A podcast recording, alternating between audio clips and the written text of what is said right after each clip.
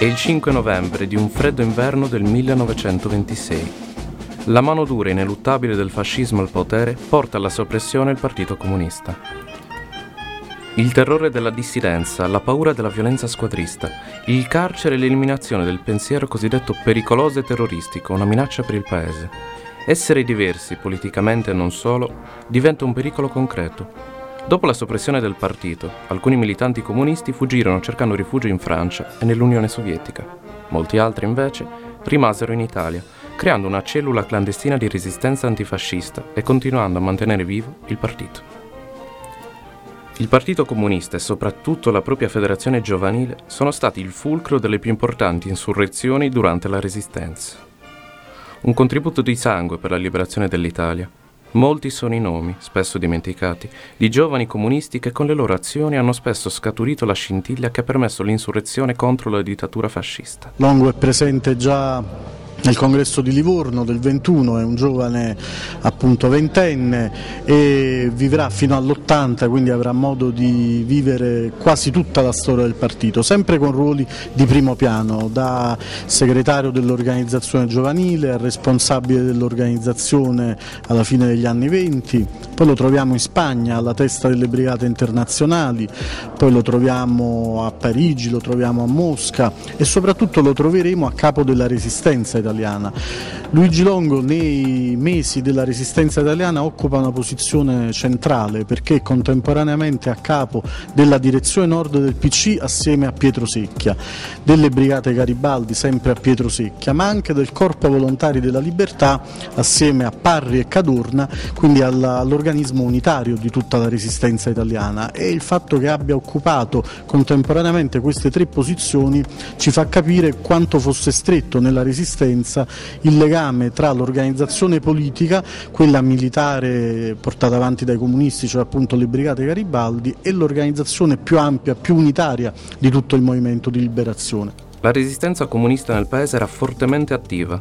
Fu l'occasione per il partito di riavvicinarsi alle fabbriche, ai luoghi dove le classi operaie e le masse popolari manifestavano i propri malumori e le proprie preoccupazioni. Grazie all'intervento sul campo dei militanti comunisti, il legame con il popolo si rafforzò in modo tale da creare di nuovo una connessione interna solida e viva. Una via smarrita a causa delle forti divisioni della sinistra e le ambiguità rivoluzionarie e riformiste all'interno del Partito Socialista. Dove si è avuto qualche elemento di guerra partigiana, e l'abbiamo avuta perché verso aprile, maggio di 43 e venne dal centro di partito lì al carcere dove ero io un'informazione che diceva state attenti perché il fascismo cadrà ed Italia sarà invasa dai tedeschi. Preparatevi alla lotta armata. Allora siccome con le manifestazioni interne contro la direzione noi avevamo ottenuto ad avere una grande sala con due lavagne siccome a Castelfranco Emilia c'era anche il nostro collettivo c'erano gente che avevano fatto gli ufficiali in Spagna nella guerra di Spagna, oppure slavi avevano fatto la guerriglia. Allora su queste lavagne ci insegnavano. Questo e fu possibile perché l'era stato conquistato che noi ci chiudevano dentro per due ore senza alcun controllo. L'unica cosa è che loro, quelli dell'amministrazione carceraria, ci avevano dato dei quaderni, no? Per scrivere pagina a pagina e questi li controllavano. Per quello si scriveva non lettera alla mamma, eh, se no se ne accorgerebbero, e si scriveva cose che non danneggiavano nessuno. Pezzi di Gramsci, pezzi di Lenin, eh, lettere di quello, lettere di quell'altro, e alla lavagna eh, si faceva tutt'altro lavoro. Eh. Così in teoria sapevamo un po' come muoversi. Il fascismo, con crudele ferocia mascherata, coperta dallo scudo delle cariche, continuava l'azione di censura e soppressione Ben presto le masse proletarie iniziarono a rendersi conto del clima inquietante che prosperava in ogni via. Fu proprio il sacrificio attivo dei giovani dirigenti delle cellule comuniste del partito a costruire le basi della resistenza e a divenire così il principale punto di riferimento d'opposizione, anche se clandestina e nascosta, ma sempre più incisiva. Si ricordano i nomi dei più importanti dirigenti che agivano con insistente coraggio, come Luigi Longo e Pietro Secchia, attraverso delle operazioni di cambiamento che avvenivano concretamente come l'insediamento nei sindacati fascisti del nord per stimolare la rivolta dei lavoratori, l'intercettamento delle masse giovanili costrette a sottostare alle opposite attività del regime e creare quindi nuovi contatti utili alla resistenza. riunire tutti i militanti sparsi per il paese e migliaia di comunisti formeranno le principali avanguardie della lotta al fascismo. Il libero pensiero degli intellettuali, come professori universitari, letterati, giornalisti, doveva piegarsi al giuramento di fedeltà alla dittatura. Anche quella fascia popolare era un obiettivo fondamentale per il movimento delle masse verso la liberazione. La borghesia italiana, industriali, agrari o banchieri che fossero, progettò e realizzò il movimento fascista con il preciso scopo di distruggere ogni spazio di rivendicazione, autonoma ed organizzata delle classi subalterne. Per raggiungere questo obiettivo le classi dirigenti pianificarono anche e soprattutto un uso illegale della violenza, un uso cioè che superasse i limiti delle consuete strutture istituzionali di repressione, esercito, carabinieri e guardie reali.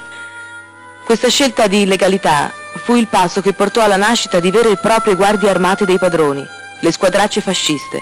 Nonostante la dura repressione delle squadriglie fasciste, che interveniva con arresti, confinamenti e disgregazione delle organizzazioni di resistenza, il Partito Comunista ebbe il merito di non arrendersi e rialzarsi dopo ogni sconfitta e continuare l'avanzata rivoluzionaria.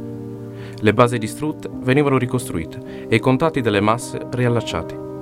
La polizia fascista riusciva a godere del privilegio e sostegno dell'alta borghesia e dei grandi proprietari terrieri, dimostrando attraverso comunicati pubblici la loro giustificabile azione di responsabilità verso il bene dell'Italia, citando espressamente anche il Partito Comunista. Il Partito Comunista, maestrato dalle dure lezioni ricevute in un passato ormai remoto, nell'anno scorso e nei primi mesi dell'anno corrente ha perfezionato i sistemi di lotta, giungendo a procedimenti cospirativi che quasi non possono controbattersi con gli ordinari mezzi di polizia. Indubbiamente, bisogna constatare, i metodi di dirigenza intelligenti e abilissimi non avrebbero speranza di grandi successi pratici se non trovassero riscontro nell'audacia che a volte rasenta la temerarietà dei comunisti e che, strenui difensori dell'idea, affrontano il rischio pur di riprodurre il manifestino di propaganda con mezzi di fortuna distribuire la stampa raccogliendo fondi per il soccorso rosso. L'azione coraggiosa e perpetua del comunismo portò nel 1943 gli operai a organizzare scioperi sempre più intensi e numerosi, riuscendo a bloccare il sistema statale e costringere così Mussolini ad un'inesorabile perdita di consenso e poi di potere. Dopo le mosse politiche, le azioni militari divennero una realtà sempre più presente e fondamentale. La lotta armata proseguirà incessantemente, sino alla storica liberazione dal fascismo. Milano, 25 aprile 1945. Mussolini lascia la prefettura all'insaputa dei suoi collaboratori Pavolini e Romualdi. Corre all'arcivescovado dal cardinale Schuster per arrendersi ai partigiani. L'arcivescovado mm, è una cosa per me, fu per Pavolini e per me un, una sorpresa, un, un colpo di fulmine. I soli due che non furono informati furono Pavolini ed io, assolutamente. All'arcivescovado Mussolini capisce che vogliono fucilarlo e allora torna in prefettura, finge di litigare con i tedeschi che alle sue spalle trattano con gli americani e va a Como per poi recarsi in Svizzera dove già lo attendono gli americani dell'OSS. Ma a Como perde tempo, chiedendo ad Allen Dulles un secondo lasciapassare per Claretta Petacci. Così i tedeschi lo raggiungono e lo costringono ad aggregarsi alla loro colonna verso la Germania sull'autoblindo dei gerarchi. Quando i partigiani li fermano a Dongo, i nazisti tentano di camuffare Mussolini con un elmetto tedesco e con un cappotto della Luftwaffe. Ugualmente riconosciuto dai partigiani, Mussolini viene portato a Giulino di Mezzegra per essere fucilato insieme con Claretta Petacci davanti al cancello di questa villa. È il 29 aprile 1945.